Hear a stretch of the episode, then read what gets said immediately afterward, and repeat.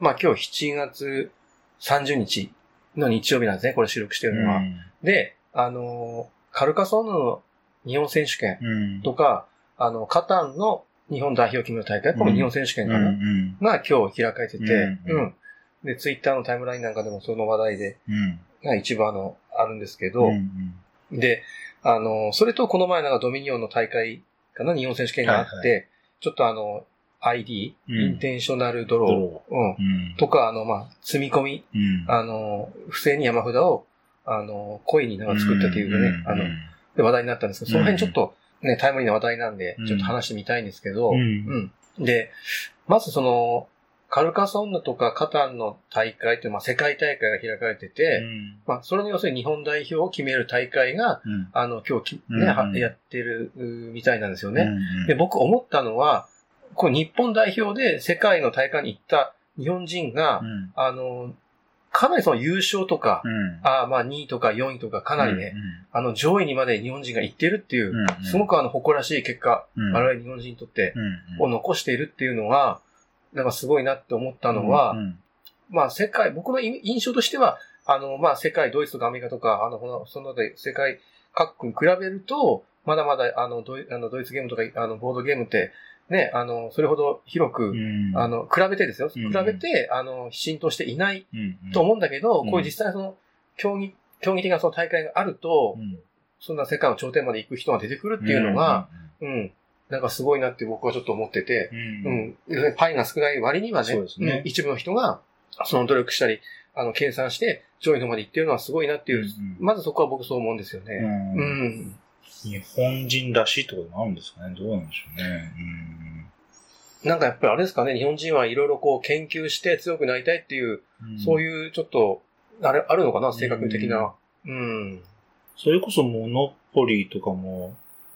日本人とか強いんですかね、うん、ちょっとよくわかんないんですけど、全然あんま詳しくないんですけど、だから、全然なんか最近に始まったわけじゃなくて、うん、まあ、そういう大会とかは日本人はこう、うん、あの、得意っていうかなんか、うん、なのかもしれないですけどね。うん、僕ちょっと思ったのは、逆に日本ってそんなにそのボードゲーム流行ってないし、うん、あんまりあの何、外国人からマークされないのかなっていうのもちょっとあるんですよね。ね。うん。やっぱりアメリカ人とかドイツ人も同じアメリカ人とドイツ人の方をマークしてて、うん、日本なんてのはね、あの東洋のち,、っちゃい島国から出てきたおの、おのぼりさんがね、うん、こんな世界大会で通じるはずがないみたいな思ってね、ちょっと、それがやっぱ4人とかでやるゲームでさ、すごい大事なんだ。なんか、ヘイトコントロールじゃないけど、もうマークされる、されないっていうのはさ、うん、実際どうなのかわかんないですけどね。わかんないですけどね。うん。まあ、カタ、カルカソンのは1対1か。1対1でやるか大会はそうですよね。でね、うん、4人で、カタンはでも4人でやってるよね。確か。そうなんですよね。うんうんうん、それも一つあると思うんだけど、うん。そういう意味ではなんかヘイトコントロールもうまいというかうまくいくのかなっていう一つあるし、うん。うん、だってカタンとかね、交渉があるわけだから、うん、そうそうそう。ね、うん、ちょっとそのカルカソンのその一対してまた全然違いますよね。うん、そうそうそう。うん。そこはすごくね、同じ日本人として誇らしいというか、うんうん、こういうボードゲームをね、自分の趣味として楽しんでる身として、そういうふうにあの、それこそ、あの、一緒にボードゲームをした人もいますけど、うん、あの、そういう人が、あの、上位まで行くっていうのはね、うん、嬉しいですよね。うん、話題になりますもんね。うん、うん。っていうふうにちょっと思ってるのは一つ。まあ、今度もね、あの、今度のカルカソンヌとカタンの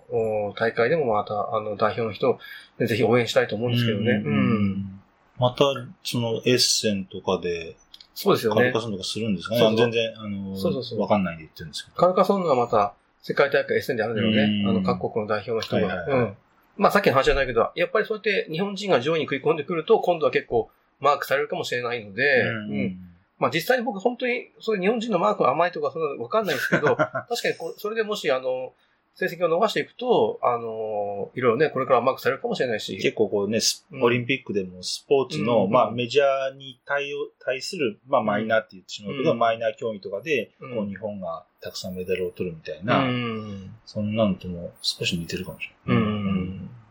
だからなんかあの、スポーツとか、そういう、あの、フィジカルな、あの、なんか運動性能とか能力を使うう競い合うよりは、多分ボードゲームみたいな、こういうなんか、あの、ブレインスポーツっていうか、ちょっとあの、頭を使った勝負っていうか、そっちの方が日本人には向いているのかもしれませんね、ちょっとね。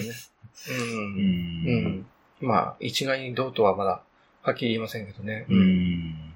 まあ、ちょっとそれとまた話変わるんですけど、この前ちょっとあの、ドミニオンの、これもあれかな、あの、世界大会のための日本代表を決める大会なんですかね、日本選手権かな、うん、があって、まあちょっといろいろ問題が出たんですよね、この前ね。うん。今回ちょっとそれでね、いろいろちょっと物議を醸したんですよね。うん。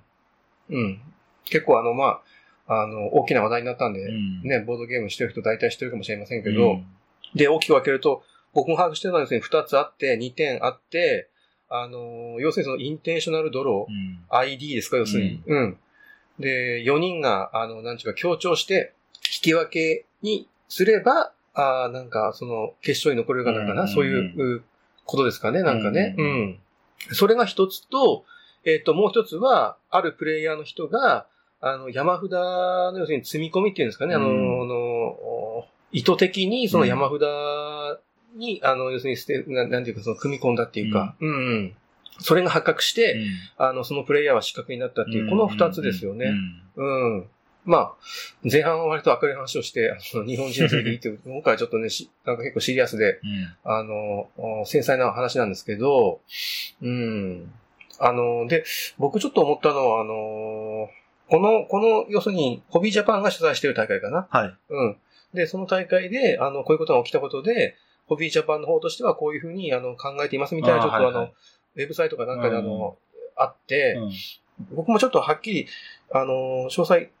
まあ、把握しないとあれなんですけど、あの、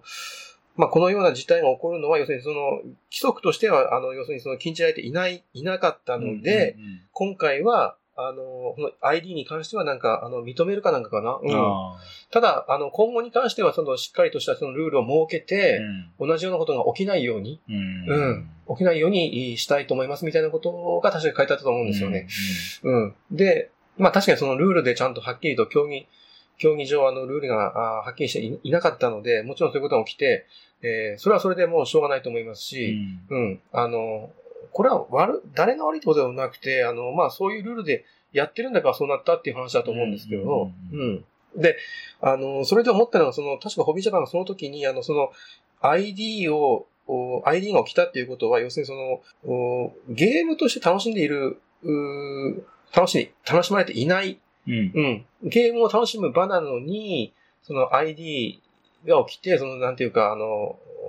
競技にこだわりすぎたあまりに、そっちを、そういう方向に走ってしまったっていうことに対しての、あの、反省というか、そういったことでね、あの、今後はこういったルールを設けますみたいなことを書かれていたように思うんですよね。うん。で、まあ、なるほどなと思ったんですけど、その後なんかいろいろその、いろんな人の意見を聞いてると、そういうそのドミニオンの大会なんかだと、もう本当にその競技、もう本当に純粋な競技で、うん、そのゲームを楽しむ、うん、もうその 何回も多分ドミニオン腐るほどやってる人は、もうそんなゲーム楽しめないと思うんで、多分ね、確かにね。それはあると思うし、で、もう本当にその勝ち負け、勝つか負けるかに、本当にこだわった世界。うん。うん。本当に純粋な競技っていうかね。うん。でもなんか、でもゲームって何百回とやり込んだら自然にそうなっていくかっていうとなんか、個人的なイメージではこうなんか、この場は、この競技としてシビアにやろうっていうふうに、こうなんか自分のモードを切り替えて、で、この今の場はこう楽しんでやろうみたいに、そうやって切り替えられないもんなのかなっていう思いもあるんですよね。あ、それは何あの、いろんなタイトルをやってるっていうこと何百っていうのはですね。一つのタイトルを何百回もやって、やっても、楽しめるゲームもあるし、競技に徹するゲームあ、えっ、ー、と、うん、あるタイトルを何百回何千回とやると、うん、自然とそういう競技性に傾くってわけじゃないですよね、っていう話ですね、どうなのかな、その辺がな。でもその、あの、私とかインテンショナルドローとかも、あの、正直初めて知ったんですはいはい、言葉知ってる人は。はい、多分あの、そういう、えっ、ー、と、マジックとか TCG やってる人はもう、なんか、多分常識な話なんだろうけど、その、私なんか特に特に極端にそのボードゲームについて、競技性っていうのは、他の人よりもあんまり関心がない方なので、そう、だって、インテンショナルドローって本当そういう大会この4人中な、上位何位が次の決勝卓に進めますとか、そういうのであるからこそ起こるような話じゃないですか。はいはい、そうですね。うん。普通にオープン会とか、あの、でやってたら絶対怒らないような話で。怒らないよね、そんなね。で、私なんか全然そそういう興味がないから知ろうともしなかったんで、あ、そんな言葉がもうちゃんとなんかあるんだなっていう、そこから新鮮です、私はね。ああ、なるほどね。へえと思って。そうだね。うん。まあでも確かに、大会っていう場であれば、より、より上に目指そう、より上位の、上位の卓に入ろうっていうのが目的なわけだから、まあまあ、それで、で、ルールに書いてない、だからやっても問題ないっていう、まあ思考になった、そうですよね。あの、あんまりし詳しく知らないんで、ちょっと違ってた。ごめんなさいですけど。僕もその、そういうね、ちょっと門外観なんで、あんまりあの、あれなんですけど、多分ね、もうそういうところに出てる人っていうのは、本当にその、自分のアイデンティティ、要するにその、自分の存在理由イコール、そのゲームで強いっていうか、あの、勝率とか勝つとか、常に常に勝つとか、そういったところに、あがある人が多分ね、ほとんどだと僕は思うんですよね、ちょっとね。それは全然悪いことでもなんでもないですよね、当然。うんい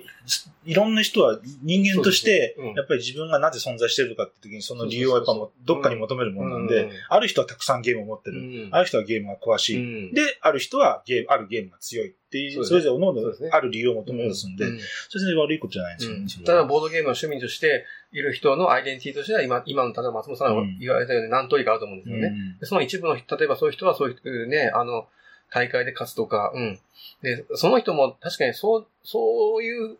なんていうか、その、なりたくなったわけじゃない。まあ、もともと、まあ、なりた人もいれば、まあ、いろいろ、まあ、それは、あの、今話外れますけど、まあ、いろんな人がいて、あの、まあ、結局、そうなってしまったって人もいるいると思うんですけど、うん。で、やっぱり、あの、自分のアイデンティティっていう風になってしまうと、これはちょっとね、結構、あの、非常にちょっと、なんていうか、本当にその、切羽詰まってるっていうかね、ちょっと、そこはちょっと維持しないことには、なんていうか、あの、生きている意味がないっていうことですよね、結局ね。まあ、ちょっと大げさに。大げさに言うとね。うん。自分の存在理由なんで、あの、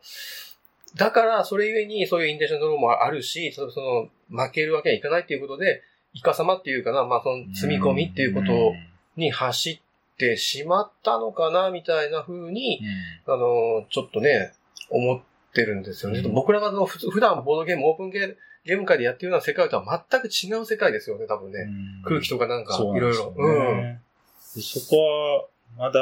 TCG とかマジックやってる人の方がまだ、うんうんまだ私らよりもわかる感じなのかな。で、本当へえ、そこまで、まあ、まあ、率直な感想では、そこまでして勝ちたいんだっていう感じでしたね。そうだよね。そうだよね。うん。よくそんななんでイカ様なんかするなっていう、素人から見ると、なんでそんなになんかするんだろうっていうね、見つかったらもう、業界からというか、そのゲーム界からね、追放され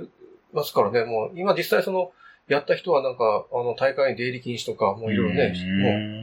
もう、うん、処分がも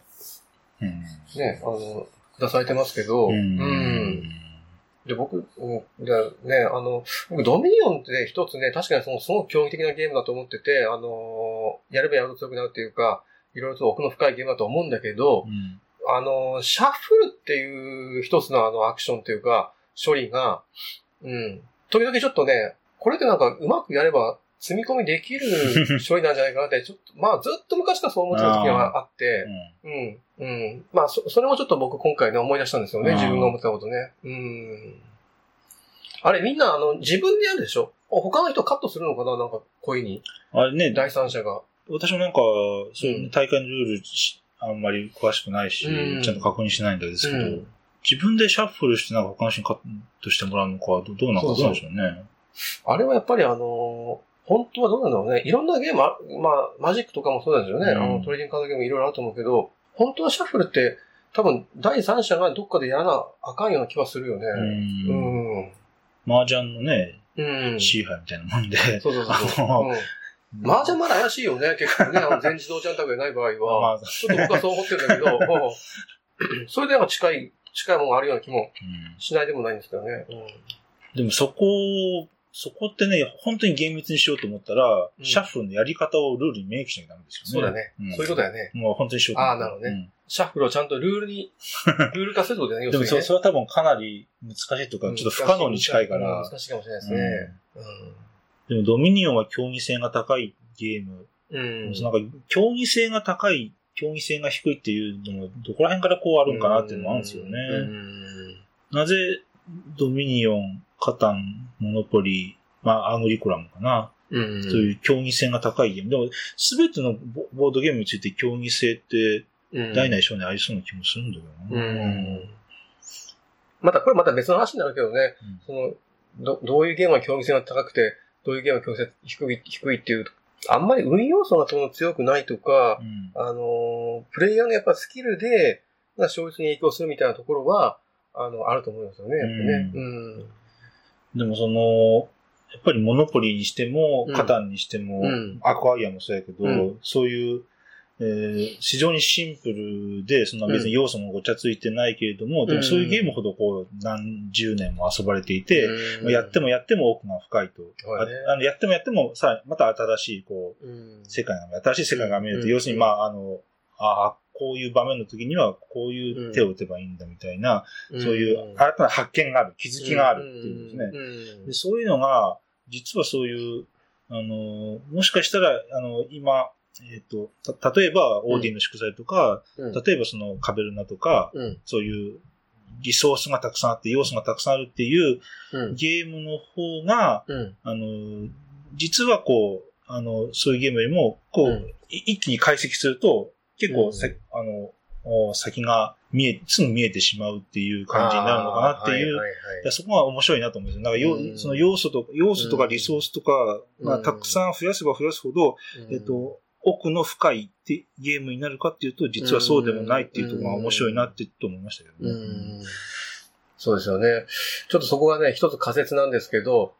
は、単純にそのなんかいろんな要素が増えれば、奥が深くなるかどうかっていうのはちょっとね、今まだ疑問なんですよね、この辺がね。うん。アクアイアなんか例えば、そんなに要素多くないよね。全然、全然要素多くないよね。そうそうそううん。ただ、まだまだこう、なんていうか、プレイが重ねられる、うん、うん、セッション重ねられるゲームなんで、うん。だから、例えば、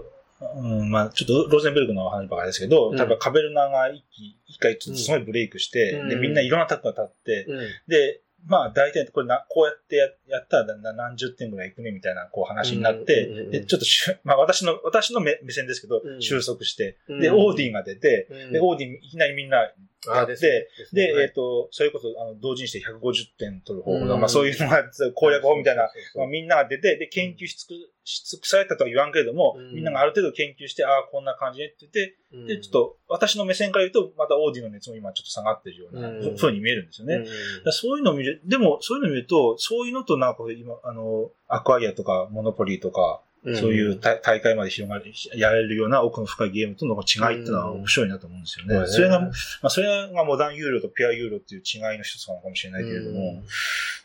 カタンとかカラサンカソンにしたってね、全然今のゲームに比べたら要素少ないもんね。うん。ファミリーゲームだよね、あの、ね、まあ、人間っていう要素が多分にたくさんより入ってるっていうのは一つあるかもしれないですけどね。まあね、ちょっとその辺も興味深いテーマなんで、また今後いろいろちょっと研究していきたいなと、うん、考えていきたいなと思いますけどね。うん。はい。じゃあ、ここからですね、あの、ここのタイトルの、あのー、話に入っていきたいんですけど、えっと、まずじゃあね、あの、オルレアンの、えー、今回は、商業と陰謀。うん。承認と陰謀だけど、商業と陰謀。確証ですね。はい、確証ですね。第二拡張なのが一応ね。うん。あの、協力プレイみたいなやつが、その前に出たんですね。うん。についてちょっと話したいんですけど、えー、っと、まあ、オルレアンは、えー、元のゲームは、あの、エッセンで、うん、何年だったっけな？もう随分、随分ってあれか、でも。うん、もう2、3年経つよね。うん、2014年か。3年前。うんのエッセン出たんですよね。うん、あの、バックビルドっていう、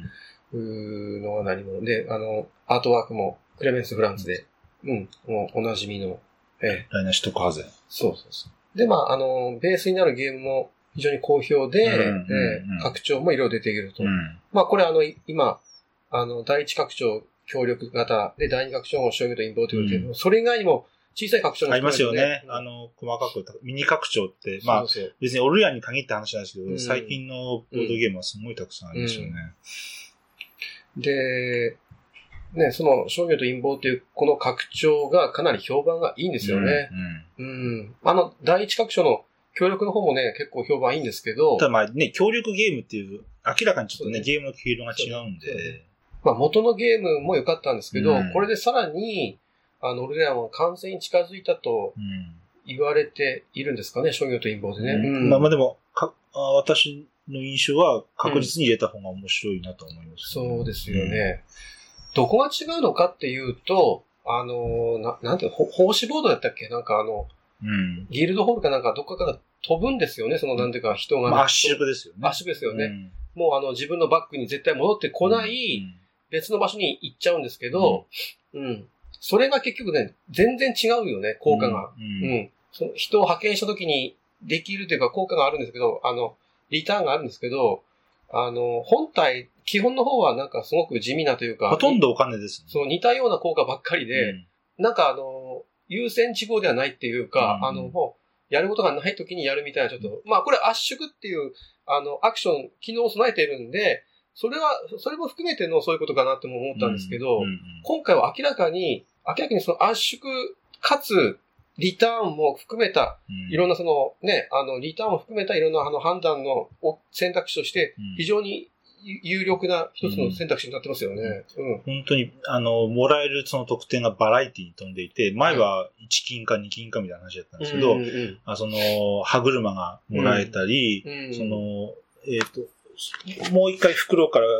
コマを一個引いてすぐにボードに置けるっていうことができるところがあったり、あの、人がもらえたり、一つの掛け算の人がもらえたり、うん。うん、商品がもらえたり、うんうんうん、あと、海移動できたりとか、本当にあの、うん、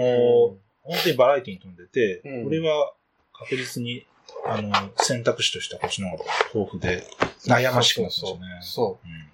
単純に、あの、戦戦略の幅が広がっているっていう、その辺でね、一つ広がっているっていうのが一つあるのと、うん。それと、えっと、イベントですよね。うん、全部で18ラウンドだったっけ？ですね。18ラウンドかな？うん。俺らは18ラウンドあるんですけど、えっ、と、基本の場合は要するにその、18ラウンド全部なんていうか、その均一にというか、うん、あの、シャッフルして山を作って、うん、えー、順番にもう何が出てきてたんやねってやる。だからあの、ね、あの、最初のプレイで1ラウンド目でできたイベントが、あの、次のプレイの時には一番最後に出てきたりもする、したんですよね、当然ね。ええ、で、イベント自体もそんなにバリエーションはなくて、うん。はい、ああ、またこのイベントねとか、ああ、またペストねとか、うん、ああ、また超税ねみたいな感じだったんですよ、ね、うん。あ、同じイベントもあったっけな、これはなかったっけ？いや、あったと。あったよね。だから、ゲーム中何回かイベントをしてる全部コンセプトあったんだよね。基本の方はね。で、この拡張の方は、えっと、トレードインドリーゲの拡張の方は、あの、4つに分けられてたのかな ?A, B, C, D。うん。4つに分けられていて、えー、それぞれの A, B, C, D、それぞれでシャッフルして、で、何枚か抜くんだっけ？確かね。そう、A, B, C, D から4枚ずつをランダムで。で、そして、うん、で、1ラウンド目と18ラウンド目は何も起こらないなんで、16たす2で18になる。はいはいはい。結局 A, B, C, D、4つずつイベントを選んで、うん、で、1ラウンド目と18ラウンド目はもう決まってるの。何も起こらない。サイレンス、うん、で。で、2位から、えー、17までは、あの、その A、まずは A が2、3、4、5であって、うんで、678が B であってっていう。うん。で、だんだんこう、なんていうか、あの、ゲームの成長曲線というか、盛り上げ曲線に沿った感じの、ちゃんとイベントが出てくるように、うん、えー、最初からもう、あの、仕様として、うん、うん、そういうふうに設定変更されてるんですよね、うん、結局。だからなんか、うん、あの、前より、前みたいな、なんか似たようなイベントがっていうよりも、うん、そこはもうちょっと、もうちょっと色付けして、はい。このゲームをこういうふうに後半盛り上げさせようっていうデザイナーのもうちょっと色濃い感じが、ね、あの、うん、見て取れましたね。そうだよね。結構後半になったら何々を捨てろとか、はい、結構、はい、あの、後半に、確かに、確かにこういうイベントが最初の方に出てきてもあんま意味ないよな、みたいなイベントが D の方に入ってたりするんで、うん、そこは非常によりあの、うん、デザイナーの意図が入ってる感じしましたね。ねこういうふうに盛り上げたいっていう。まあこれあの、だいぶゲームに慣れた人言ってること多分聞いて、パッてわかると思うんですけど、うん。やっぱりあの、非常に大事なことで、それは。うん、うん、今のこういう、なぜかゲームのこういう佳境とか、あのね、あの、序盤とかで、どういったイベントが起きると、このゲームが面白くなるかっていうのはね、非常に大きいんで、その辺は。うん、うん、で、4枚しか使わないって言ってみれば、結構、あの、あの、たくさんあるうちの4枚みたいな感じなんですよね。ああ、なるほどね。や、割と、あの、バリエーションに飛んでいるっていうふうにも。例えば A とか7枚あって、そのうちの4枚だから、まあまあ、半分ぐらいああ、なるほどね。はいはいはい。じゃあ、1回や2回のプレイではもう到底全部出てくる可能性はないし、うん、うん。それはリプレイバリューにもつながりますよね。で、まあ、そうだから結構毎回これも、あ、そんなイベントあったんかみたいな感じで新鮮やと思う。うん。トレードインドリーゲは、4つの拡張からなるんですよね。はい。はい、で、その新しいイベントと、はい、その、えっ、ー、と、新しい、えっ、ー、と、事前事業のボードと、うん、で、えっ、ー、と、ちょっと、あと二つは、その、うん、その、あの、圧縮のボードで新しいやつがあって、うん、で、これはちょっとかなり個人コインが大きい要素になる、うん、これはやったことないんですけど、で、もう一個が、えっ、と、えっ、と、あるこの商品の組み合わせをこの都市まで運んでいったら何点もらえるよっていう、まあ、これピックアンドデリバーの。はいはい、これはちょっとあの昨日やったんですけど、これの4つ入ってると。なんかちょっとミッションカードみたいな、目的達成者なんてみたいな。で、このピックアンドデリバーの拡張は、うん、あのまあまあまあ、まあまあ、よくある、あの、ね、ボードゲームの拡張といえばみたいな、はいはい、あはいはいみたいな感じで、うん、まあこれはそんなに強烈なインパクトなかったけど、うん、まあまあ、あってもいいし、なくてもいいかなみたいな。うんまあ、そこにやっぱりそのイベントと、この、えっ、と、新しいこの、バラエティに富んだ、このやっぱり、これが、これが変わることで、かなりゲームとしては、この、デフォルトのやつよりも、と、かなり印象が変わるんですよね。四、つ、四つその拡張があって、まあ、モジュラー的な拡張があって、ね、ど、どの拡張を選ぶかっていうのはちょっとまたいろいろあるんですけど、うん。うん、まあ、C この、事前事業ボーダーは2枚使えないんで、まあ、これは排他的やとして。うん、そうね。で、まあ、今繰り返しながら4つのうち、2つはその、事前事業ボード、A と B と2つあるっていう感じで、あとの2つが新しいイベントと、あとミッションカードみたいな、目的カードみたいな、それで4つなんですよね。うん、なるほど。ミッションカードもこれ、あの、商品は特典なんですけど、一応この、商品の元々の価値の点数よりも5点か6点ぐらいアップした点数になってるので、一応まあやった方が得点コードにはなる。ああ、なるほど。感じなんですよね。これはあれですか、その、そのアイテムの点数はもう、あ、これはそうですね。これ、あ、運んだら消えちゃう。除外しないなるほど、なるほど。じゃプラスアルファでさらにってことですね。それがね。はいはい。まあ、これはまあまあ、まあまあって感じですね。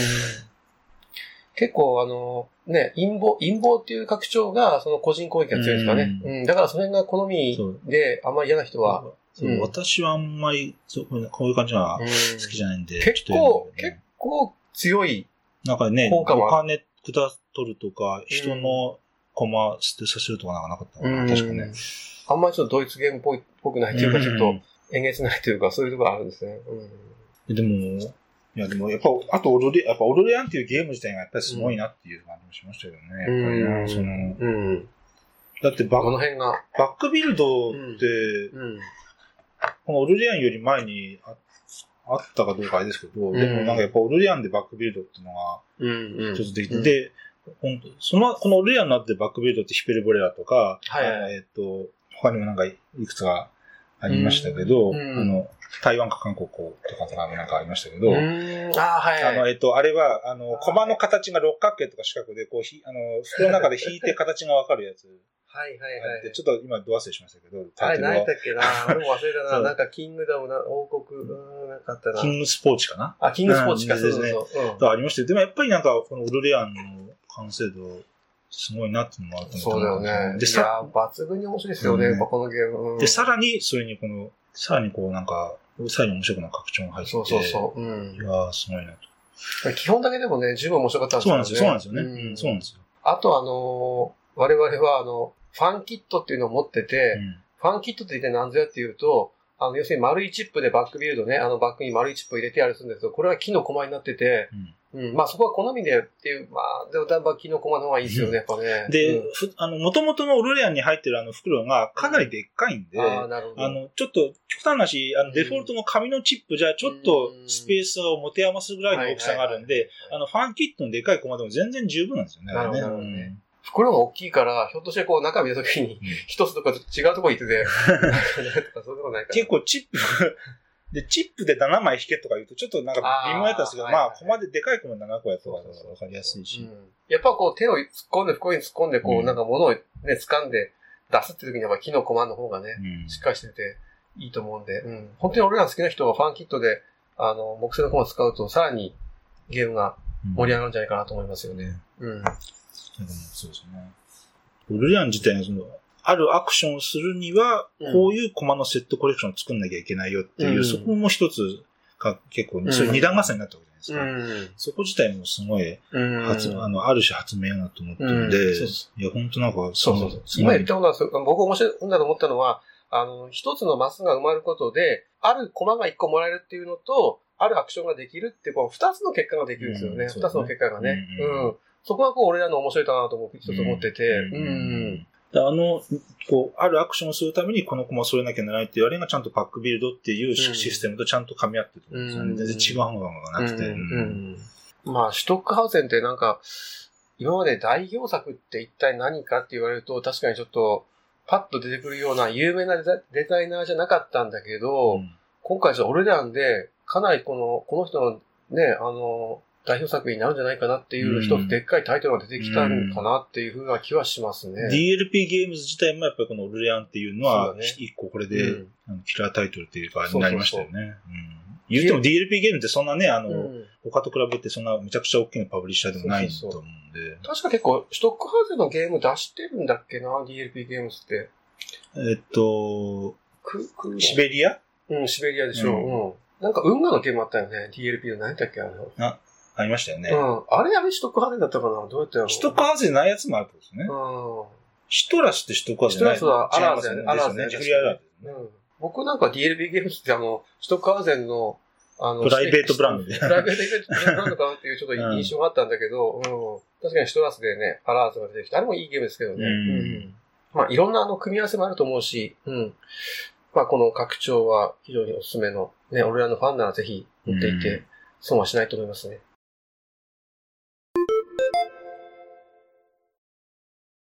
はい。じゃあ次ですね。えっ、ー、と、6時間農村。はい。はい。です。これはあの、デザイナーは日本の人だし、えっと、このボックスアート見ると、神田幸太郎さん。はい。うん。で、アートワークは西村優子さんって人になってますよね。う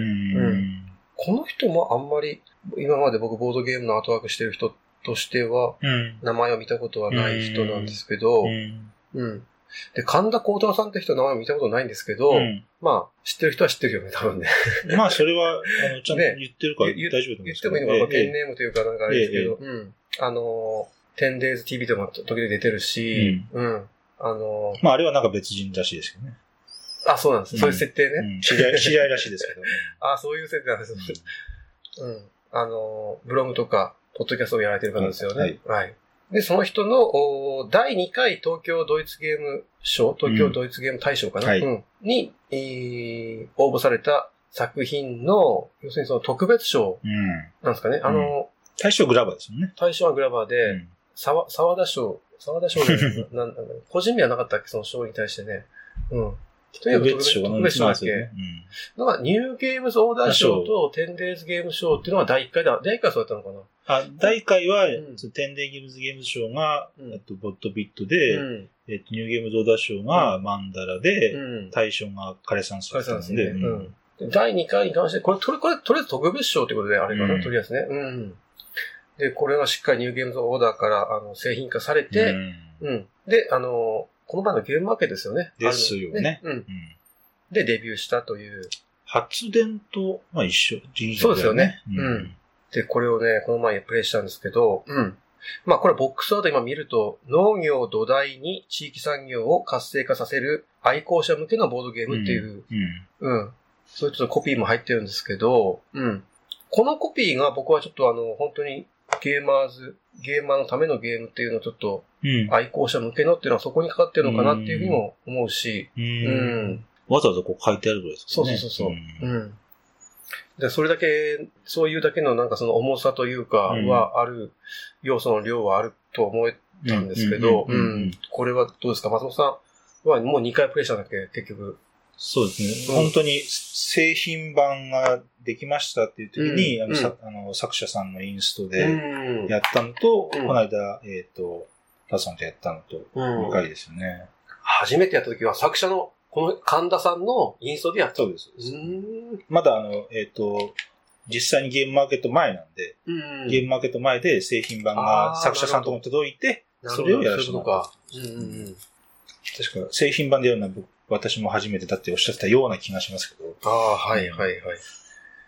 ちょっとね、ゲームの紹介、なかなかその要素が多くて、パッと一口で説明するのは難しいですよね。投票が一つ主軸ですよね。投票で、どこに建物を建てるか、条例を、何の条例を採用するか、何の条例を破棄するかっていうのを決めると。うん建物って何かっていうと、その畑で取れる作物を加工したり、あと売ったり、あと川を渡る橋があったり、あと、えっ、と、その作ったものを売りやすくするためのレストランを作ったりっていう、そういうのをどこに建てるかっていうのを、えっ、と、投票で決めるんだけど、えっと、あと条例はなんか玉ねぎを作ったらお金がちょっと多くもらえるとか、そういう特別なちょっと条例があって、で、これをその、えっと、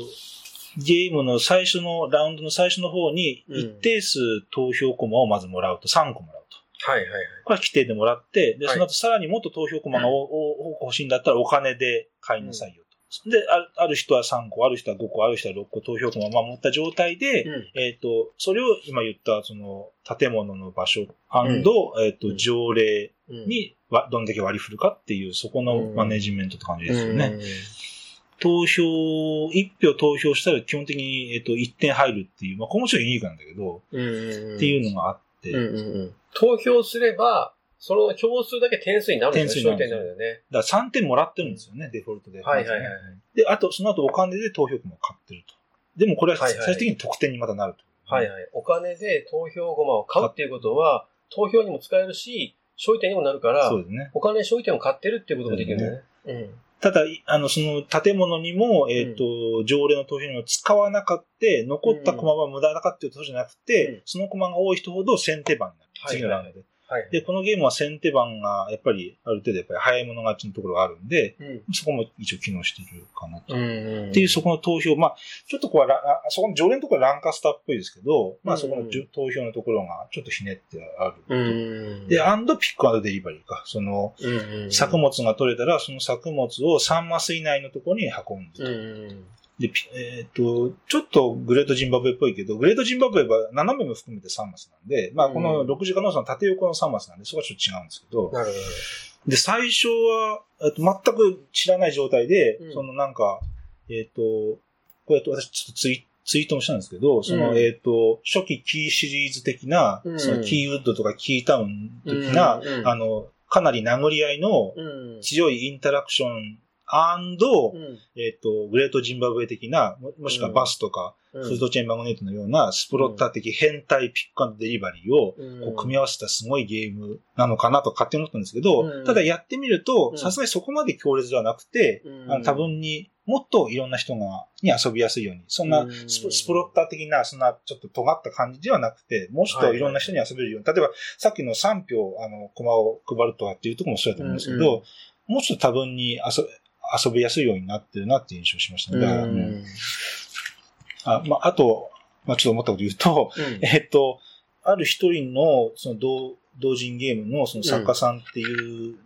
のが作ったゲームが、こういう形、うん、こういう大きな形で、一つパブリッシャーが出るというのは、これ一つ大きなことだと個人的には思っていて、あの、全体ゲームマーケットとか、この同人ゲームの歴史で、を見てもね、大きいボリュームで結構ある、ある種行き着くところまで行ってるこの形なのかなと思うんですよね。これ以上大きな形のものがこれだけ同人作家のものでこれだけ出る、出ることがこの後果たしてあるんだろうかっていうのがあるんだけど、で、その、個人的には、その、うん、えっ、ー、と、えー、いい意味での、うん、その、なるな、イインスパイアされたものがそのまま残ってる感っていうか難しいな。あの、はい、えっ、ー、とね、例えばちょっとエンペラーズチョイスと、あの、比較すると、うん、エンペラーズチョイスは、その、やっぱりいろんなユーロゲームのいろんなところをこう消化して、自分の形でこう出してると。いう感じと比べたときに、やっぱり6時間ノーソンは、あ、ここの部分はちょっとランカスターっぽい。ここのピックアンデリバーの部分はちょっとグレートジンバブエっぽい。で、ここの部分はナイナイっぽい。みたいなのが、こう、えっ、と、いい意味でその、ある種、こういうものにインスパイアされましたっていうものが、こう、ある程度、こう、残ったままでこう、いろいろくっついてると。ある人が見ればちょっとごちゃついてる、すっきり、すっきりしてないように見えるかもしれないけど、個人的にはそこは、ある種これはアジアというふうに私は感じましたね。その、このなんか、個人的にはちょっとチェコゲームズ的なごちゃごちゃ感を私は感じたんだけども、うん、あの、シップヤードとか、20世紀とか、うん、ダンジョンロード、ダンジョンペッツみたいな、うん、ああいうあの、かなりごちゃごちゃ、あ意図的にごちゃごちゃしてる感。ダンジョンロード、ダンジョンペッツみたいなね。はい、あそこがあって、それは、それはこの味になっていて、で、そこ、そこの味を、あの、は損なうことなく、ちゃんと、えっ、と、製品化してるところに、ニューゲームズオーダーさんの、なんか、ディベロップの凄さのちょっと感じなんですよね。うん、今僕それ松本さんが言われたので思い出したんだけど、僕は確かにその、この人、作者の人のすごくその美学というか、ゲームに対するその、あの、視点っていうのはしっかり結構自分で持ってる人、うん、持ってる、持ってて、うん、で、やっぱその情熱を感じたんですよね、この熱を熱をね。そうそう熱量をね。僕のこだわりっていうか、なんていうか、私のこだわりみたいな、そうそう。それをやっぱりあの、曲げずに、うん。でそれは僕はある意味同人的だと思ってたんですよね、逆説的に。うん。だからそれがこんなボリュームでもその熱量が、そのなんか消えずに残ったままでこう形になってるのは結構すごいことだなと思うんですよね。大体こういうのはこう、そういうデベロップメントとか経て、だんだんちょっと違うものになってしまいがちなんだけど。あの、決してその、間口の広いゲームじゃなくて、うん、あの、いろんな、多くの人が楽しめるゲームでは僕はないと思ってて。うん、だから愛好者向けって書いてあるんですよね。うん。僕は、それが逆にその同人的だなと思ったのと、でもすごいなと、ここまで自分のその美学を貫いたんだなっていうのが一つあるのと、うん。それが一番あの、言いたかったことなんですけど、で、もう一つあの、あの、なんていうかな、勝利点とかお金とかのフローですよね。流れ、流れ方が、なかなかその、なんか特殊というか、あの、こねくり回されてるっていうか。そう、そこがすごい独特だと思う、うん、そうそうそう。うん。ここはちょっとやっぱりあの、プレイしてみると、うん、あの、そこはちょっと整理したくなるんですよね。なんかこれがこうなって、これがこうなってっていうその流れをね。うん。そこをなんかあの、フローチャートとして、あの、自分で把握したくなるっていう、そういう仕組みが一つあるのと、で、もう一つ最後は、あの、投票なんですよね、やっぱりね。で、投票は、あの、ここの、このマスにこれを立てるっていうのが、多分4人なら4人で、それでね、あの、候補を挙げるんですよね。サジェッションとか提案をね。うん。うん、で、その時に、ここが、あの、要するにその、この作者の人も言ってた、あの、ドイツゲームとかユーロゲームは、うん、トスのインタラクションって言ってた、うんうん、あの、通り、うん、あの、お互いにウィンウィンになるサジェッション提案が通りやすい、当然。うん、多くの人から支持されるから。うん。そういうふうにうまく、あの、盤面を仕向けていける人が、あの、勝てるのかなっていうか、うん、うん。あの、いろんな人から、あの、美味しい提案をされる人、うん、結局、うん、A, B, C, D って4人いて、うん、B っていう人が、A っていう人から、A, A と B がウィンウィンになる。B、C という人が C と B がウィンウィンになる提案をされる。で、D っていう人も D と B の人がウィンウィンになる提案をされるっていう、そうなると B が強いんです、ゲームにおいて。うんで、そ、そういうちょっとね、投票っていうトスのインタラクションって、あの、言ってたのはそういう部分かなっていうふうにちょっと僕は思ってて、うん、うん、そういうなんか美味しい状況を作れる、作るゲームなのかなっていう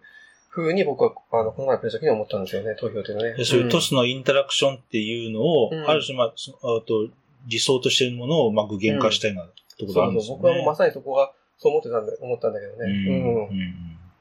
あの、やった時もちょっと軽くお話もしたんですけど、やっぱり投票ってのは、その会話が生まれるんですよね、ゲームのセッションとして。はいはいはい、でそれは結構大事なところで、えー、っていうのが、投票ってのはそういうあの側面があるなっていうのを思ったのと、うんうんうん、やっぱりあの、ここに立てましょうよとか、いやいや、そっちを、いや、それはないでしょう、それはとかっていうのは自然に生まれるんで、うんうん、そういうのがいいなと思ったのと、うん、あと、あと今聞いて、あそのフローっていうの確かにややこしくて、そ、そこが私なんかチェチェコゲームズ的なごちゃごちゃを感じたところでもあるんだけど、投票ゴマをお金で買う、で、それで投票したら1票1点、で、そこの、そこで土地を買うときはお金と得点も払う。はい。っていうところですね。うん。ここが、その単純なフローじゃないんですよね。うん。あの、ボードゲームで一つやったときに整理したいのは何がこう、こうすると何になって、うん、で、これが何になって、で、最終的にこれはこうなるっていう、まずそこのフローが、いろんなゲームで違うんですよね。やっぱり当然ながら。うん。で、その構造を一つ読み解くっていうのも一つのボードゲームを、あの、あの、なんていうかな、理解するための、なんていうか、あの、視点の一つと思うんですよね。うん、うん、その視点からこのボードゲームを見ていくとどうなるかっていうね。うん。うん結構このゲームはその辺もなんか、あの、深いというかなんかいろいろ、あの、重層的になってるというか。そうですね。うんあとその、おちょっと事実関係が違ったあれですけど、その、うん、えっ、ー、と、補助金カードとかでも、うん、えっ、ー、と、その、土地代が半分になるっていうのがあって、うん、例えばこのあたりは、ちょ、ニューゲームズオーダーの、方のいろいろ意見を、まあ、採用されたっていうのは、ちょっと事実関係違ったらごめんなさい。ただそういう話もちょっと聞いていて、もともとはなんか違ってた、半分とかじゃなかったんだけど、いや、半額の方がいいみたいなことらしい。で、そこは、そこはなんかこう、そこに、そういうのがディベロップってことなのかなと思ったりするんですけどね、その、そ、そこな、損なうことなくより面白くするみたいな。ちょっとあの、ディベロップって一体何かっていう、そういうことを考える契機にさせてくれるゲームでもあるよ、多分ね。で、その、吉田さんがやっぱり、あの、ブログでいろいろ、あの、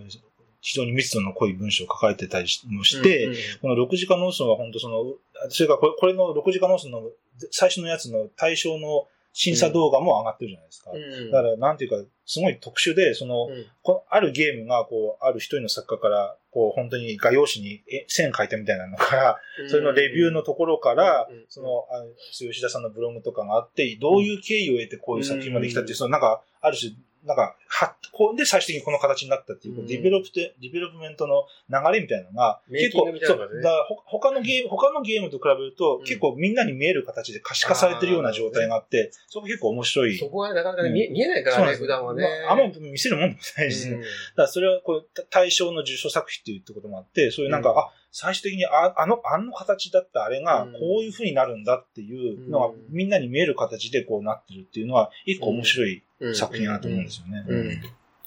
確かに。で、これあの、限定500だったっけ ?1000 だ500ですかね確か。500か600か。うん。で、うん、で、まあ、一応、今のところ、まあ、これで、そうだよね。いや、僕それは納得できるなっていうのは確かにね、僕そう、このゲームをよく商業作品として出すっていうのに、まあ、ほとんど抵抗がなかったっていうか、なんかあの、おそらく結構悩んだと思うんだよね。うん、なんか、僕はこれはそんなに商業作品として、あの、広範な人気を得ると思っていなくて、うん、うん、本当にその、まあマニアック、ね、マニア、マニアの人が、うん、あの、構図化がなんていうか、うん、あの、だからこそこう、ニューゲートオーダーが拾い上げたのかなっても思うし、うん。で、なんかその、